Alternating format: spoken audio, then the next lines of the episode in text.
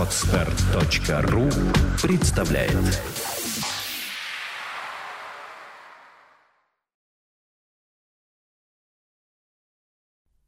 Братья Бри. Семь историй любви. История первая. Девушка за окном. Он ждал, ждал. Последние месяцы он только ждал, только ждал. И ничего больше. Гадалка сказала «жди», и он ждал. Беспробудно, безнадежно. Водка не спасала. Дурачила, но не спасала. Женщины, они как дождь, приходят, обращают тебя в себя и уходят, оставляя тебя. Оставляя тебя тоске. И водка, и тоска на утро требуют опохмелки. И он опохмелялся и ждал. Девушку за окном будто сгорбил, сломал и скорежил однажды ветер, оставив еще одну неправильную геометрическую фигуру. Фигуру, показывающую всем фигу, и плачущую от такого эгоцентризма. Девушке за окном будто глянула однажды в глаза ночь, одарив ее в насмешку ли, по слепоте ведь уродство не должно заигрывать с надеждой, двумя агатовыми магнитиками. В девушке за окном будто зародилось однажды пламя, выдающее себя золотистыми языками-локонами, вольно танцующими на волнах ветра. Как же им хочется вырваться из плена уродства уродство. Девушки за окном не говорят этого слова. У нее, как у всех, есть имя. Друзья знали, что ему нужно. Как-то он сказал, «Дайте мне живуху, и я живу». Это был его стиль — жить оживая. В свои тридцать семь он мог допивать, не смакуя, мог доживать, не сожалея, но он не мог дописывать. Он или не писал вовсе, или исписывался. И списывался, и списывался, глотая оглушительными глотками живуху. И списывался, и списывался, пока продолжали гореть его раны, подожженные острыми сколками жизни. Друзья тащили ему сколки жизни, подобранные там и тут. Тащили ему то, что они считали живухой. А он... Глупо обижаться на того, у кого собачий нюх. Он нюхал воздух, только нюхал воздух и отворачивался не пуская слюну и не притрагиваясь к бескровной плоти. И снова ждал, ждал. Но на этот раз он ждал не живуху, которая истощит его перо. Он ждал живую, живую, только живую жену, Марину, Мариночку. Долгие месяцы, бесконечные часы, умирающие клетки в клетке судьбы. Девушка за окном в сопровождении таксы. Хорошо гулять с подружкой. Мимо проходят люди и смотрят на таксу. Хорошо иметь подружку, на которую смотрят люди. Девушка за окном и такса. Две странные подружки, гуляющие в пространстве. Пространство — это страна зеркал для странных людей. В пространстве можно увидеть много собственных отражений. И не надо страшиться кривых зеркал, в которых убранством служит уродство. Те зеркала обожают клетку — клетку, в которой так мало пространства. Телефонный звонок блякнул в его голове, как кнут пастуха. Его живот затрясся в нервном припадке, словно бубен шамана, повинующийся стихиям снежного зазеркалья. Кнут деревенского немого дурачка Кольки свирепо рявкнул в воздухе и отозвался бешеным укусом в животе Андрюши. Прежде чем убежать вслед за своим отбивающимся животом, он увидел в полутора метрах над землей кабанью щетину лба и немой, не мой, не мой взор мычащего на невидимых коров пастуха. Приехав в деревню за живым воздухом, за живым солнцем, за живым дождем, он увез оттуда блядский живот, отдающийся всем стихиям.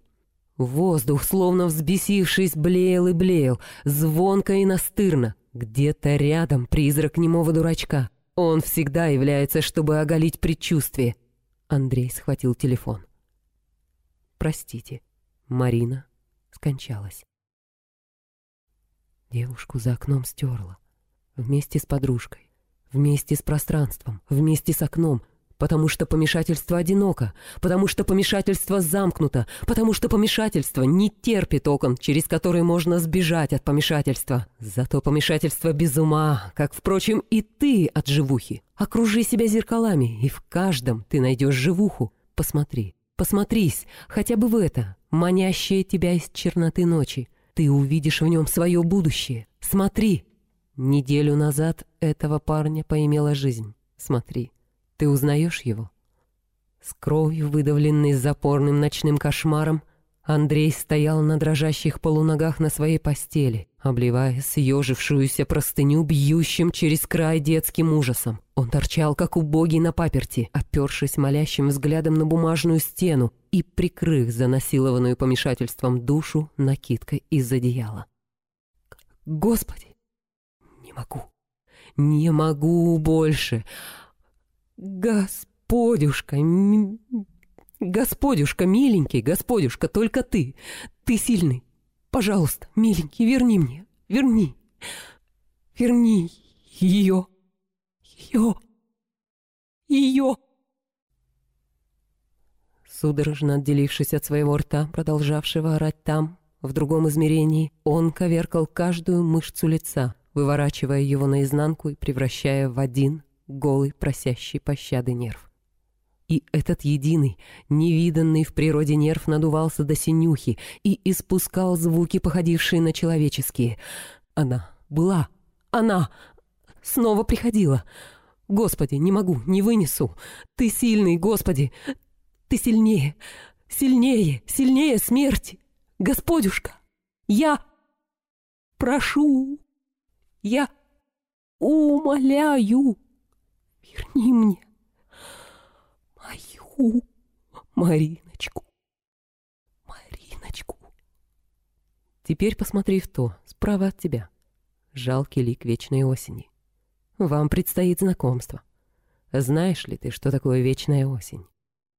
Жухлые стены желтого дома, вечная морось дежурного света, белые тени, отмеряющие дозы смирения, желтые пятна на бледных телах, побежали по жилам дозы смирения, открытые рты, забывшие закрыться, поползли по кишкам дозы смирения, инопланетяне, смирившиеся с инопланетностью, качаются, качаются, сидят и качаются, идут и качаются, испражняются и качаются, и качаются, и качаются.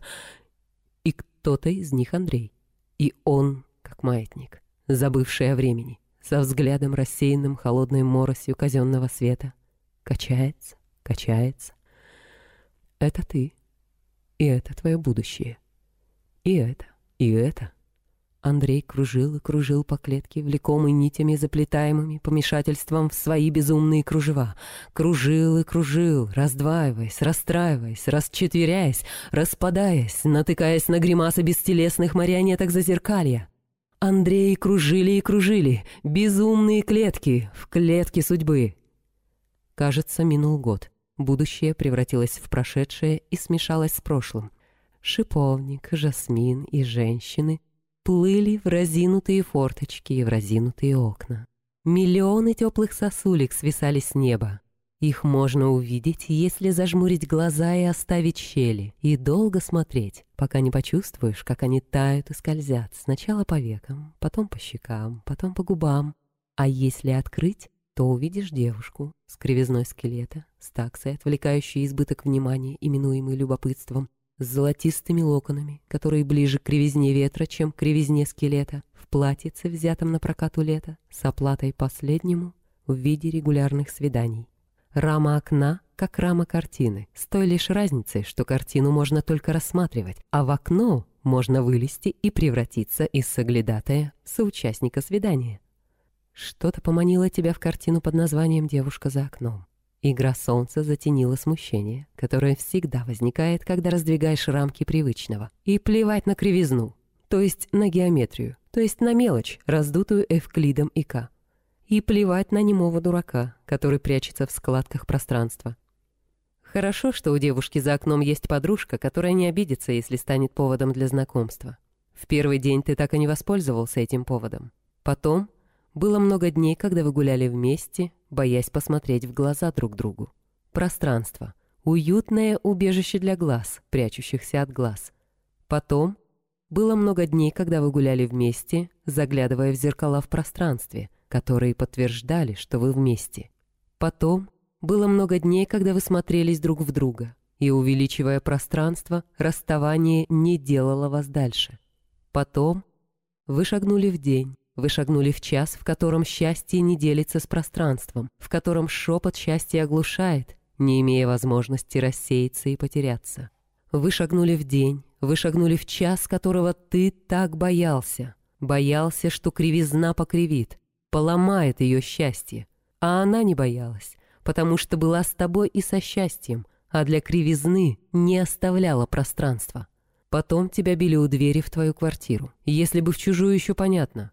Может быть, во всем виноват поворот ключа в замочной скважине? В голове затрещало, будто сработало зажигание, и машина насилия тронулась с места. Тебя били и наслаждались, хотя на лестничной площадке, предназначенной для будничного топтания, не было объекта для наслаждения. Тебя били из любви к процессу, то есть к битью. Так бьют только менты и подростки, потому что и те, и другие сами себе закон.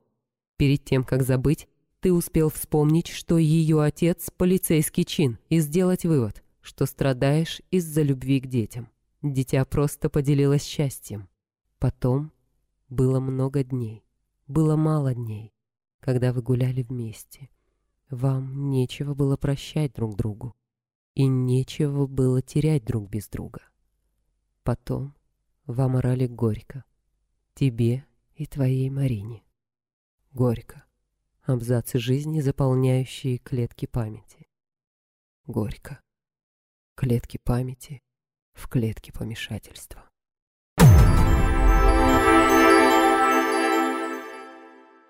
История вторая. Таня.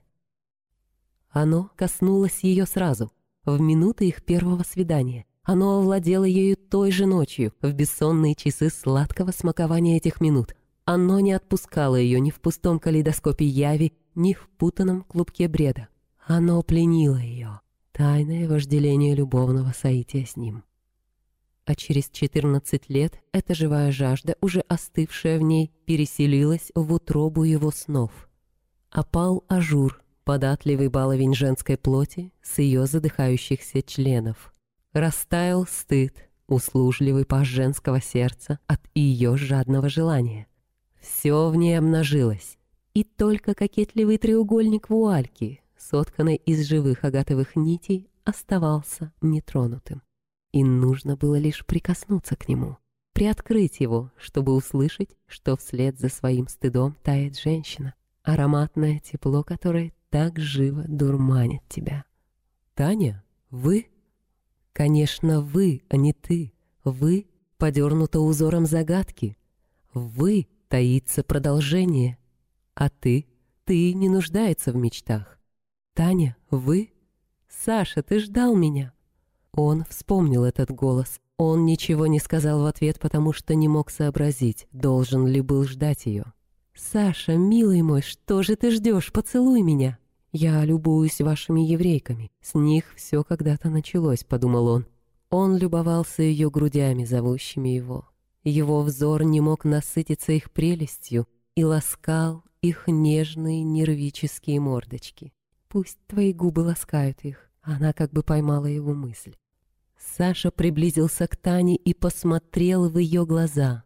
Он вспомнил этот взгляд за окнами очков. С него когда-то все началось. Она сняла очки, стало еще лучше. Он обнял Таню. И в это мгновение Сашу объяло давно оставившее его какое-то детски чистое, родниковое, наполненное радужностью чувство влюбленности. И в это мгновение тело Саши облизал сладкий язык неги, заставляя его покориться себе. Мгновение, и губы Саши, и губы Тани нетерпеливо бросились играть в салочки. Его губам нравилось водить, преследовать, заставлять метаться, ее дразнить, завлекать, поддаваться. Они ловили друг друга, обжигались, ускользали, как нужны Саше и Тане эти безудержные поддавки, чтобы обжечься еще и еще, опьянеть, закружиться и улететь, или провалиться куда-то. Саша и Таня повалились куда-то. «Танечка, какая ты нежная!» Первый раз он сказал ей «ты». Его пальцы коснулись вуальки и почувствовали, как то, что скрывалось за ней и изнывало от одиночества, судорожно подалось им навстречу, оставляя на них зазывную влагу, растаявшую частицу таявшей Танечки. Танечка какая то чувственная. Нежные нервические мордочки обнажили свой трепет. Они, словно нанюхавшись луковой горечи, набухли, налились ядреной краской и сладко прослезились, и инстинктивно, стремясь к гармонии, к разрешению, они тянулись к Сашиному телу, жадно терлись о него, еще больше распаляясь и распаляя его. «Танечка, Саша, они лелеяли друг друга упоенными телами и короткими задыхающимися словами, которые говорили больше, чем сами эти слова. «Танечка, ты мое блаженство». Танечкино присыщение, восторженное, восклицательное, вылилось в Сашино блаженство, охватившее сначала ту часть его плоти, которая была в ней, и потом все его тело, все его существо, и тут Саша ощутил, как его Танечка превращается в одни сплошные губы, сильные и страстные, поглощавшие его волю, его собственную страсть. И вместе с этим он ужаснулся от дикой обжигающей мысли. Эти губы разлучат их. Он теряет Танечку, он снова теряет ее. Таня! Истинно черный мрак слизывал черты жизни, которой он только что жил. Таня, наша Таня громко плачет уронила в речку мячик. Истинно черный мрак слушал только себя и заставлял слышать только себя.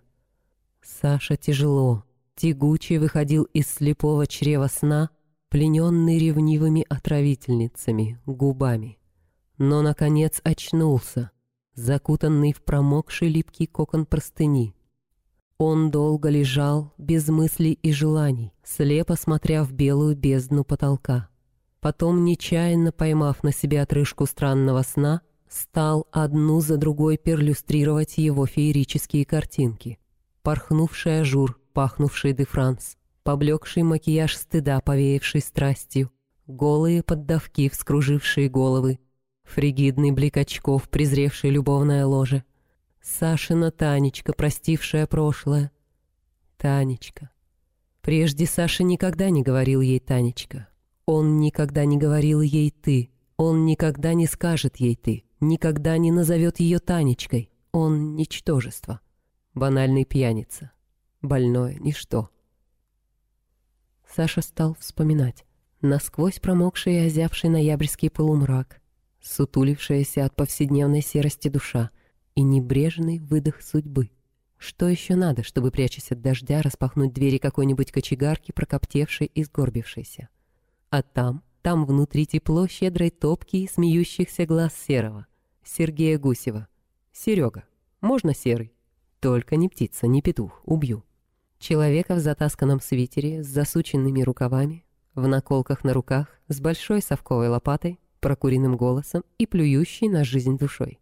Саша мог с ним говорить и любил его слушать, и не мог отказаться поднять с ним стакан за эту самую жизнь. А еще там часто появлялась Настя, маленькая фуксия, подарившая ему несколько чудных цветков любви, орошенных каплями прилипчивой мути. А еще он был женат. Ее звали Оля. Прислонившись к новому теплу с его искорками и копотью, и охладев к старому, Саша потерял Олю, не оставив ей ничего, кроме обглоданной души и короткой записки. «Оля, так хочется сказать, как много дней назад, милая Оля. И не могу». Почему-то не могу. Что-то не пускает. Как будто надо через что-то переступить. Как и надо переступить, когда хочется просто потрогать твои волосы. Как и надо переступить, когда хочется подойти вечером к твоей постели и смотреть на тебя. И, уходя, поцеловать тебя. Как и надо переступить, когда хочется, глядя в твои глаза, сказать что-то, не относящееся к мышинной суете, что-то девственно доброе, не обросшее защитной скорлупой. Что-то не пускает. Уже давно не пускает. А может быть, я знаю, и ты знаешь, что не пускает. В голове и на душе сумбур и неуверенность, и тупая тяжесть. Прощу ли я себе? Только бы судьба не отыгралась на тебе и Машеньке. Но оставаться для меня было бы больше низостью. Эти последние годы, ведь это низость. Прощай, Саша.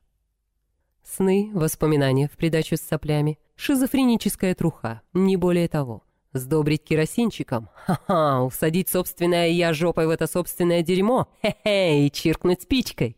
И что же мы имеем? В результате мы имеем выброс гигантского столба желчи в окружающую среду и ядовитые протесты зеленых. Увольте, господа, перчатки не будет. Не лучше ли нам с вами откупорить бутылочку и употребить керосинчик во имя возвращения блудной души к бренным пенатам?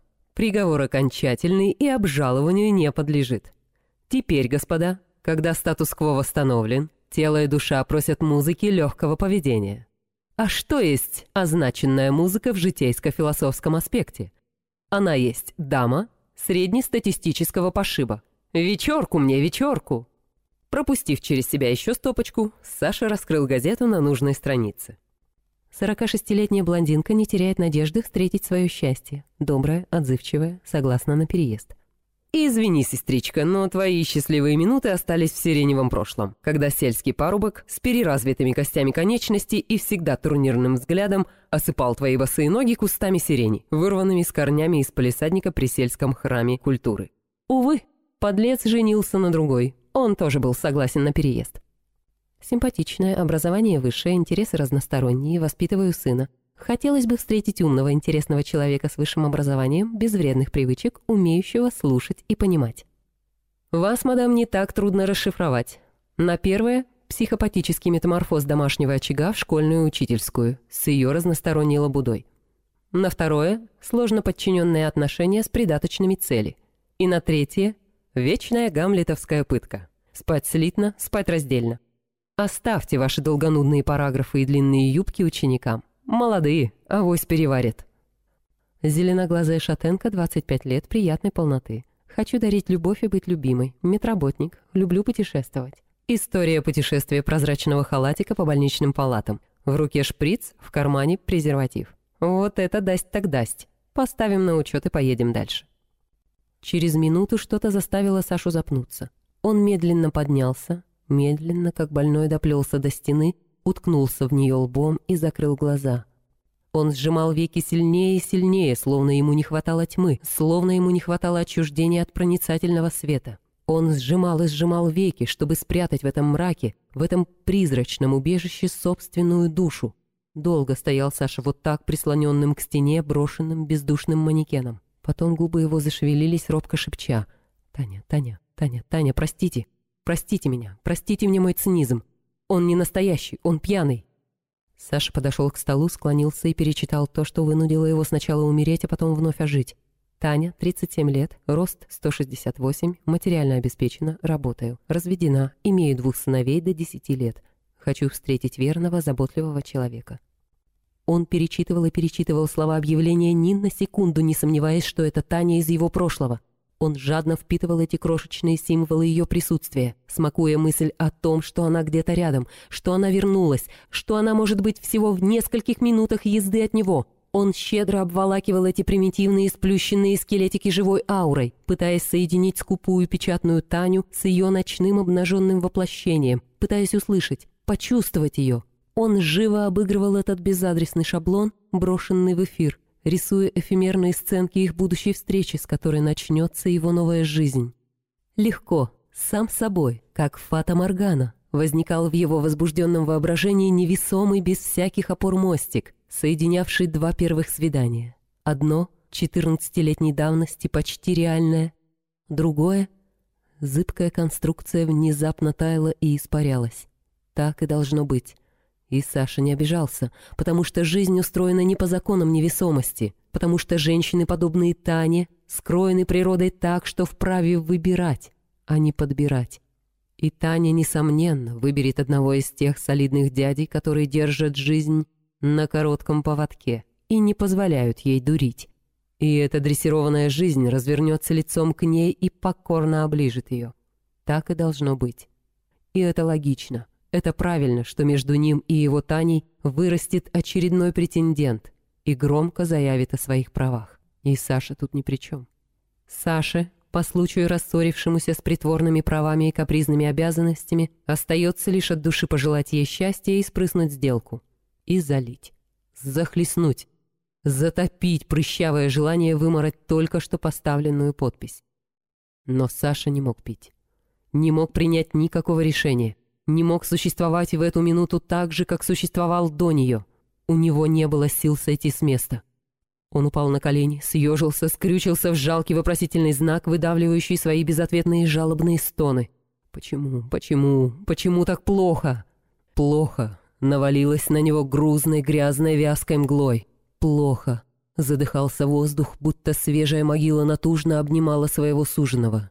«Плохо», — забирала зноб, будто ненасытная трясина слюняво облизывала сладкую плоть. Плохо, сдавливала день, будто ревнивый мрак слепо уверовал, что не потеряется без своего вечного поводыря. Плохо, плохо, что Саша лег спать, не убрав кубики. Мама сказала, чтобы он перед сном навел порядок, а он забыл. Завтра мама будет сердиться. Лучше не полениться, встать и убрать кубики. Саша вылез из уютной постели, опустился на четвереньки и принялся за работу. Кубики были разбросаны по всей комнате. Их было ужасно много. Саша старался взять по нескольку в раз, прижимая их друг к другу, и положить редком в коробку. Непослушные кубики выпрыгивали из рук. Каждый упавший кубик рассыпался на несколько точно таких же. Их становилось все больше и больше, и они окружали Сашу со всех сторон. Саша утомился и в беспомощности посмотрел на дверь. Кубики, будто живые, просачивались в щель между дверью и полом. «Мама!» — он поспешил опередить просачивающийся ужас. Звуки отчаяния разбили толстые стенки сна. Саша нашел себя среди комнаты, наполненной мраком, и еще чем-то неуловимым, ускользающим, тем, что должно было остаться в убежище грез, и теперь заставляло его тревожиться. Он силился вспомнить что-то важное, цепляясь за блеклые намеки лукавого мрака. В ответ мрак напрягся всей своей непонятной наполненностью и выдавил из себя воздушный шарик, розовый, чрезмерно раздутый. Шарик был не сам по себе, его сдавливали чьи-то руки, испещренные грядками грязно-желтых желвакастых жил. Они перебирали своими пальцами и вминали их в гладкую и упругую поверхность шарика, тщетно пытаясь уподобить ее себе.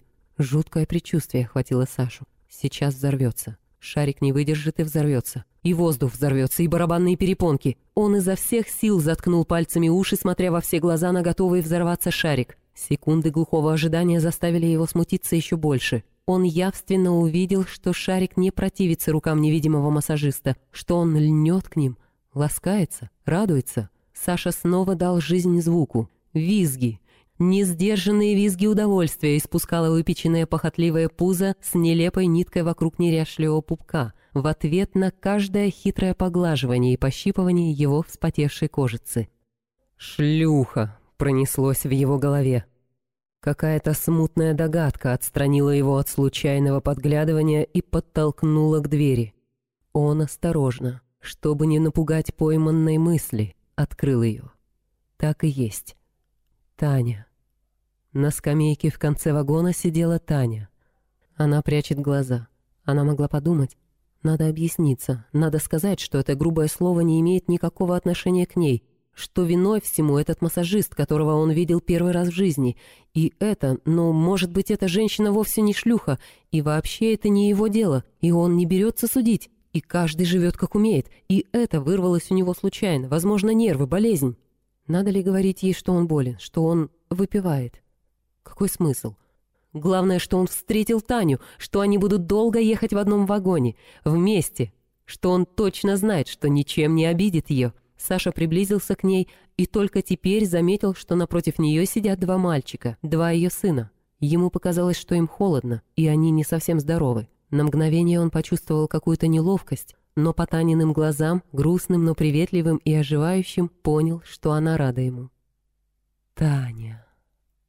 Он сказал, он выговорил, он так тепло выдохнул это слово, это имя, как будто оно само было живым, как будто его само можно было любить, обнимать, как будто его само он хотел согреть. И ее взгляд словно заразился этим трепещущим теплом. «Таня, хотите чаю?» Он посмотрел на детей. Они повернули головы к маме. Ее глаза улыбнулись.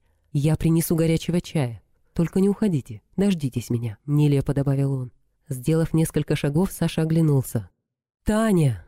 Рявкнула его взбесившаяся грудь, как будто он только что подавился этим словом. Хотел сожрать, проглотить и подавился этим сладким словом. И теперь оно выскочило из него и полетело туда, где только что была Таня.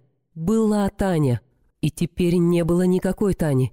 Он сорвался с места и помчался вдогонку. За этим словом, за Таней. Он бежал по вагонам, рыская глазами, как брошенный пес. Он бежал по вагонам, метаясь из стороны в сторону, как бешеная тварь. Он бежал, бежал, бежал в ночной тьме по едва различимой дороге за убегавшим ощущением счастья. На бегу Саша очнулся ото сна, а сердце его продолжало свой сердечный бег. «Таня, я вижу сны. В этих снах вы, красивая, нежная, чувственная. Сны всегда трепетные и грустные, грустные, потому что вы всегда исчезаете. Только не пугайтесь, я не причиню вам зла. Мне ничего не нужно, я не вправе на что-то претендовать, по многим причинам. Не обижусь. Даже если вы не скажете «Здравствуй, Саша». Простите за прошлое. Простите за то, что побеспокоил вас. Саша. Ему не нужны были эти слезливые свидетели слабости. Он прятался от их привязчивых голосов, орал, чтобы оглохнуть, немел, притворяясь глухим, а они повсюду преследовали его, настигали, продирались в мозги и изнутри нашептывали свой упоительный приговор. Ему противны были эти ликующие слуги несвободы. Он гнал их от себя, кормил издевками, а они подобострастно кружили подле него, цеплялись своими взглядами за его капроновую душу и надрывали ее. И она поддалась. И Саша поддался. И осторожно, чтобы не уронить, не потерять всего себя, прячась за девственную плеву намека, высыпал на лист бумаги эти ненасытные чувства. И тщательно, чтобы навсегда расстаться с ними, чтобы не дать им вернуться и снова соблазнить его, замуровал их в конверте. И безоглядно, и безвозвратно, чтобы не позволить перехитрить его подвернувшемуся случаю с глазами, как зеркальное отражение, похожими на его собственные, оторвал от себя и подбросил. Эти родные, эти дорогие ему чувства — этих истязателей его души, этих насильников, бесстрастному уличному хранителю тайн. И все это время Саша повторял и повторял как заклинание, оглушая себя слышным шепотом сумасшедшего. «Больше ничего не надо, больше ничего не будет, больше ничего не может быть, не может быть!»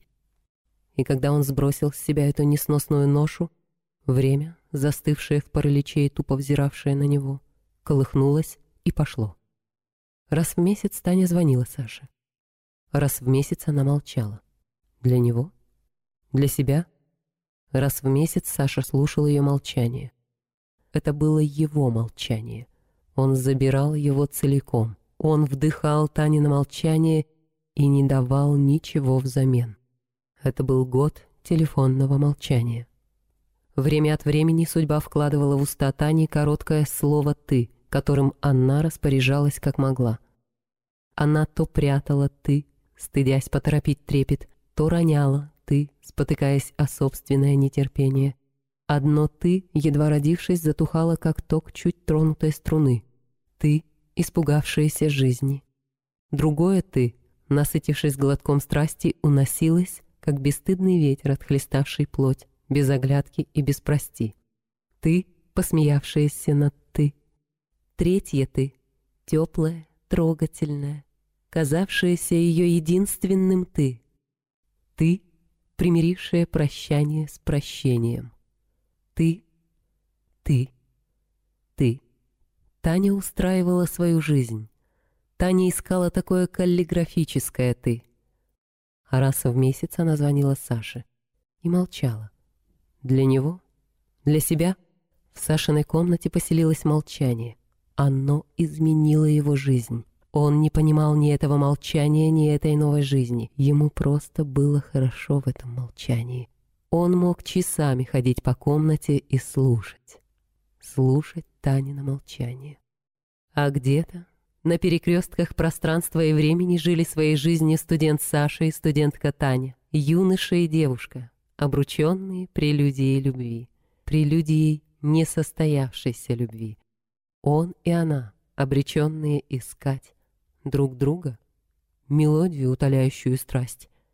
И Саша, слушая Танина молчание, улавливал, вспоминал и вновь проживал отрывки этой прелюдии.